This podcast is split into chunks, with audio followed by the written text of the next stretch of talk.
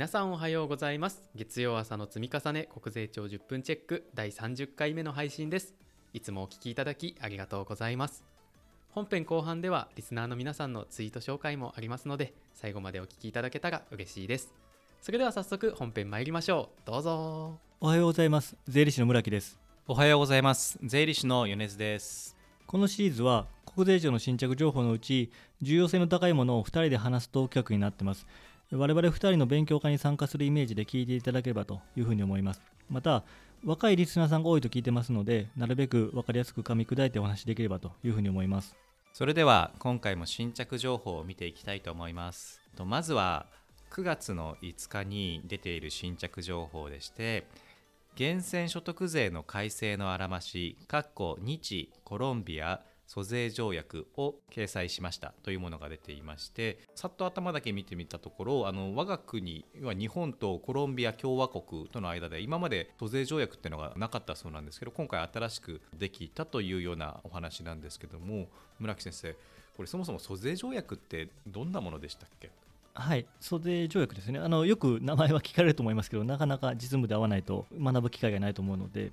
今回せっかくなんで、そのコロンビアの租税条約の内容というよりは、そもそも租税条約とはっていう話をちょっとしましょうか。お願いします。租税条約って固く言うと国際間、日本とどっかの国、国際間の、二重課税ですね、2回課税されるような分の軽減だったり、そういうのを排除するとか、あとは国際間またぐ脱税とか、そういうのを防止するために、国と国との間で締結させる合意ですよねを租税条約と呼んでますと。で、当然日本は多くの国と租税条約を交わしていて、100いくつか40か50かぐらいあると思いますけどぐらいの締結をしていると。で、一応租税条約って言いますけど、一応正式名称は実は違ってて、例えば日米ですね、日米租税条約の場合は所得に対する租税に関する二重課税の回避および脱税の防止のための日本国政府とアメリカ合衆国政府との間の条約ですっていう感じで、こんな感じでフルネームではこんなに長いんですけど、一応略して日米租税条約、日何々租税条約というふうに呼んでいると。で、簡単に租税条約って何ですかっていうと、基本的には日本企業にとっては日本企業に対する海外での課税ですね、海外進出しているような企業の課税を、現地での課税を制限してくれるものだと。逆に外国企業から言うと、日本で課税されるのを制限してくれるものということで、そういう位置づけで考えてもらったらいいと思います。で、典型的に我々実務でよく出会うのは、日本企業がですね、海外で源泉徴収がされるようなケース、例えば日本企業が海外からロイヤリティをもらいますよという時に、その時に現地で源泉徴収されるんですけど、その時の源泉徴収を減免しよう、もしくはゼロにしようというような働きをするということで使われております。で、基本的に国との合意なんで、国同士なんですけど、今だと例えば台湾ですね、台湾って正式な国交は一応日本はないということになっているの で、ねなので条約負けないんですけど、一応そういう間柄でも当然ビジネスはあるので、日台租税取り決めとかいう名前を変えて、条約ではないけど同じようなことを結んでいるので、ほとんどの国とそういうのを結んでいると思ってもらったら間違いないと思うんです。で、じゃあさっき言ってた海外で取引があって条約が絡む場合にどうするかというと、租税条約を調べようとなるんですけど、租税条約って非常にさっぱり書いてるんです。日本の条文みたいに細かく書いてなくて、回りくどくなくさっぱり書いてるので、逆にわからないってことがあったりします。ただ聞いたことあると思いますけど、 OECD っていう、経済協力開発機構ですかね、そこがモデル租税条約っていうのを公表してて、各国間租税条約作るときはこれをベースに考えたらどうですかというものが出てるので、それの解説コメンタリーっていうのがあるんですけど、それの解説があるんですね。なので租税条約見てわからないときは、このモデル租税条約のコメンタリーっていうのを見れば、こういう意味で書いてるんだっていうのがわかるという意味では、モデル租税条約の解説っていうのを見ないといけないっていうのがセットになってます。で、租税条約で知っておかないといけないこと何個かあって、横文字で言うとプリザベーションクローズって、租税条約で導入したといっても国内法上の減免措置とか納税者にとって有利な取り扱いが租税条約の締結によって損なわれることがないっていう、つまり今の国内法よりは厳しくならないよという原則があります。だから租税条約が入ったから課税が重たくなったってことは基本的にないということになってますので、基本的には軽減する方の働きしかないはずっていうのがまず一つ特徴としてあります。例えば国内法で課税される、例えば日本とアメリカで取引して、アメリカの国内法ではこれは課税しますよって書いてあったとしても、日米租税条約でそれはもう減免します、 20% を 10% にします、 0% にしますときは減免される。アメリカで例えばアメリカ国内法が 20% と書いてるときに、租税条約で 30% と書いても 20% しか課税されない、国内法以上にひどくはならないという意味で、まずそこが一つ特徴的な話がありますかね。で、あと実務上さっき言ってた出てくるケースとしては、日本企業が海外からロイヤリティを例えばもらうっていう時に、現地の源泉税率が 20% ですと、このままだと 20% 取られて8割が送金されますっていう時に、租税条約調べると今日 0% でしたと、租税条約で 0% になってるってことは、租税条約を適用しないともったいないねとなるので、じゃあどうするかというと、誰が何をするかっていう話になってくると思うんですけど、今のケースでいくと減免を受けるのは日本企業、日本の会社が20をゼロにしてもらうので、日本企業が手続きしないといけないと。で、じゃあ誰に減免してもらうのかというと、当然現地の国、アメリカだったらアメリカなので、日本の企業が現地の当局に手続きしないといけないっていう、ちょっとこの難しい部分が出てきます。それで実務上、そのじゃあ日本の企業が海外の現地当局でやり取りするかというと、なかなかなくて、海外の取引先がそれを手伝ってくれるというのが一般的だと思います。逆に日本企業が海外企業と取引して送金するような場合で、日本の源泉税が免除されるような場合は日本企業が手伝ってあげるっていう、お互いそんな感じが実務で回ってると思いますけど、なので手続きがちょっとクロスするというか、日本企業が日本で手続きするわけじゃなくて、日本企業が海外で手続きする、海外企業が海外で手続きするんじゃなくて、海外企業が日本で手続きするっていうような感じになってくるので、そのあたりは取引先と連携しないといけないっていう特徴がありますかね。あと租税条約特徴としては、やられたことある方は分かると思うんですけど、移転確税制ですね。移転確税制って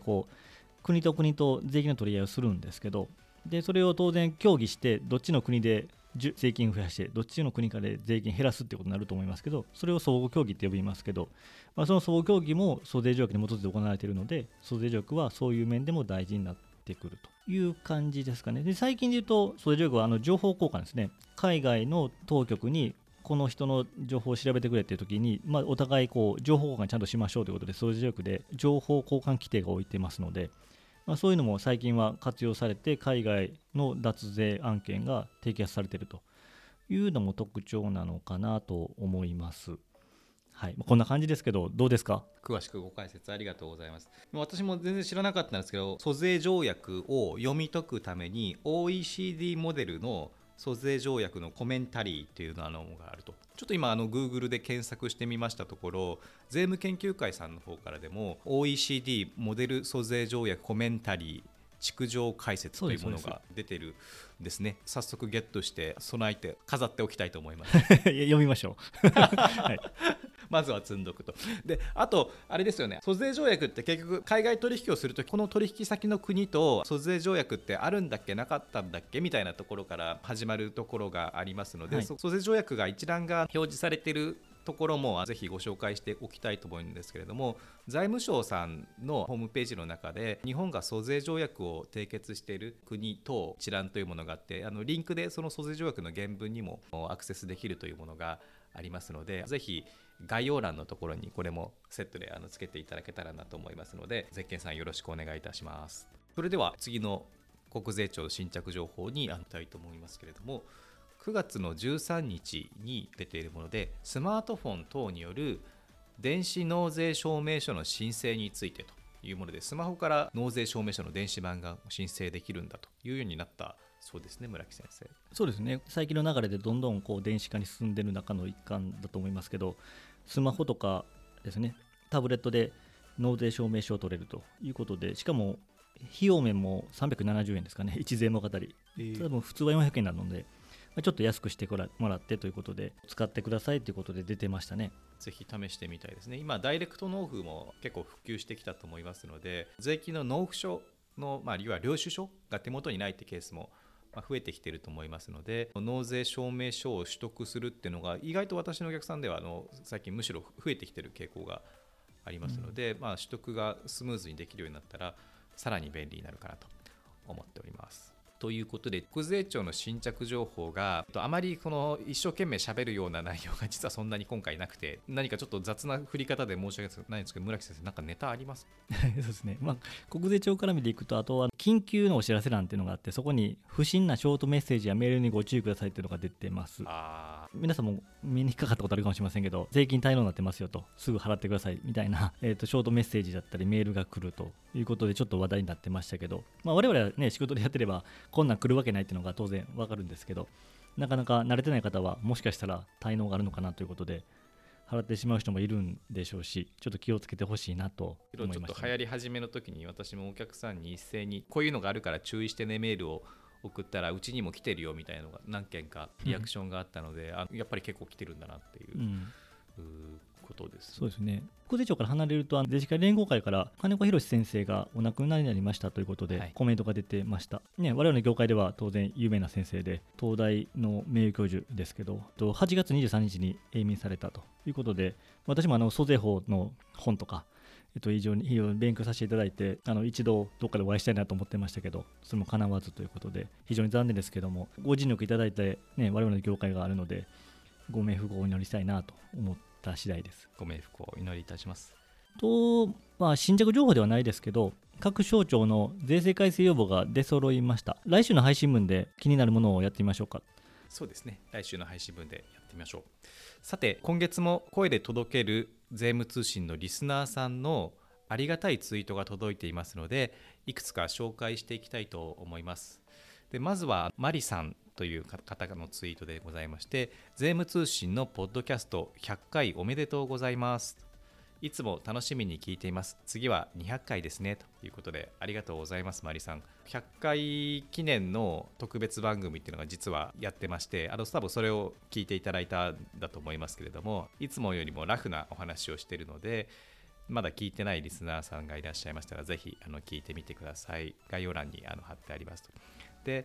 あとこの100回記念のエピソードっていうことで言うと、もう一つちょっと私実は知ってることがありまして、大阪の勉強会の皆さんと村木先生も一緒にやってらっしゃる大阪勉強会さんのブログっていうのが実はあるんですよね。そちらでも浜田先生が100回記念エピソードの、特に村木先生の可愛いお話を触れていただいているので、それもぜひ皆さん見ていただけたらなと思います。次のツイートのご紹介ですけれども、町並み簿記一級勉強さんのツイートでございまして、声で届ける税務通信を久々に聞きながら歩いていたら、ある先生が税法の美しさが好きですのようなニュアンスのことをおっしゃっていてびっくりしました。ある先生、私が知ってるある先生だと思うんですけれども、びっくりされてるそうですよ、米津先生の言い方が悪意がありますよねね、びっくりしたっていうのはどういう意味なんですかね。どここんなおっさんが美しいっていう言葉を使うからですかね。いや共感したんじゃないですか、ね、共感されたんですね。多分そうだと思います。じゃあ友達になりそうな、はい、続いてレモンさんですね。これはツイートの内容的には言葉にならないで吹いちゃったって話なんですけど、実は私と村木先生でお話をしていた税理士等に対する懲戒処分のエピソードっていうお話があって、結構人気なエピソードだったみたいですけれども、つい私が胸が苦しくなって言葉にならないって言った言葉を聞いていただいたそうです。レモンさんありがとうございます多分言い方が可愛かったんでしょうね言葉にならないって言ってたじゃないですかそんな言い方してないと思いますけどはい、ありがとうございます、それでは今回も皆さんのツイート聞かせていただきましたけれども、今後もぜひ皆さんのツイート楽しみにしておりますので、よろしくお願いいたします。その他、この国税庁10分チェックで取り上げてほしいネタや最近の皆様の近況など何でも結構です。概要欄のフォームや声で届ける税務通信スペシャルサイトのお問い合わせボタンからお寄せいただければと思います。それでは月曜朝の積み重ね、国税庁10分チェック、そろそろ終わりにしたいと思います。はい、今週も頑張りましょう。ありがとうございました。ありがとうございました。はい、国税庁10分チェック第30回の配信でした。本編で村木先生からもお話がありましたが、来週は各省庁の令和5年度税制改正要望を取り上げます。税制改正要望について毎年必ずチェックしているという方も、目を通したことがないという方もぜひお聞きいただけたらと思います。またこの配信をアプリでお聞きの皆さんはぜひ番組登録をよろしくお願いします。それでは国税庁10分チェック第30回の配信を終わります。今週も無理せずやっていきましょう。